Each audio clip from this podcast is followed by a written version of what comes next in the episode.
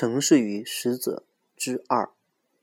我所经历的旅行，从来没有把我带到比阿德尔玛更远的地方。上岸时正好赶上黄昏，那个在码头上接过缆绳，将它系在系缆桩上的水手，很像一个跟我一起当过兵的人。那个人已经死了。那正是鱼类批发市场开市的时候。一位老人将一筐海胆装上手推车，我觉得似乎认识他，可刚一转身，他就消失在一条小巷子里了。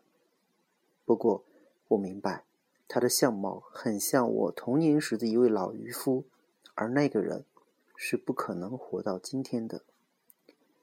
一个蜷缩在地上的寒热病人让我看了很难受，他头上裹着一条毯子。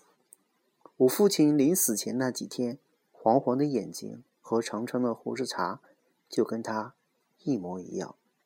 我转过头去，再也不敢直视任何人的面孔。我想，如果阿德尔玛是我梦里见到的城市，如果我在这里见到的都已经是死了的人，这个梦太让我害怕了。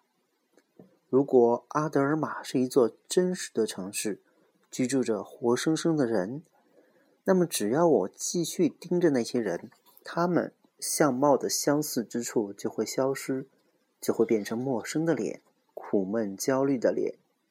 无论如何，我还是最好不盯着他们看。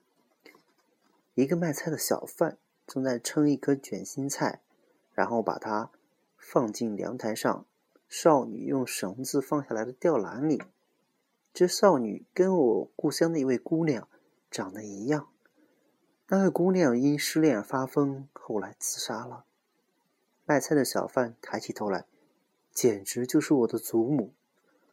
我想，人到生命的某一时刻，他认识的人当中死去的会多过活着的。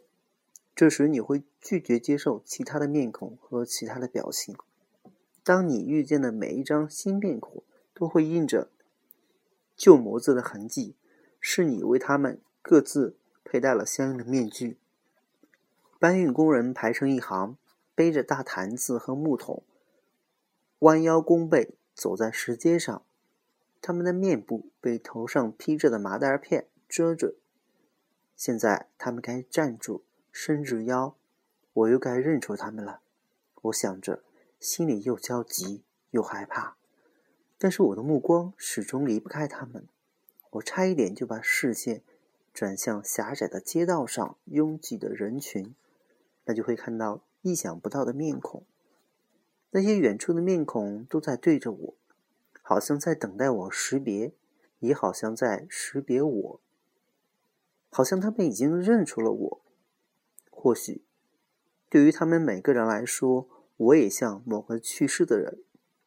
我才刚刚来到阿德尔玛，就已经成为他们当中的一员，已经在他们那里被吸入那眼睛、皱纹和扭曲的面孔的万花筒之中。我想，也许阿德尔玛是人们垂死时抵达的城市，每个人都能在那里与故人重逢，这标志着我也是死人。我又想。这也标志着，鄙视并不快乐。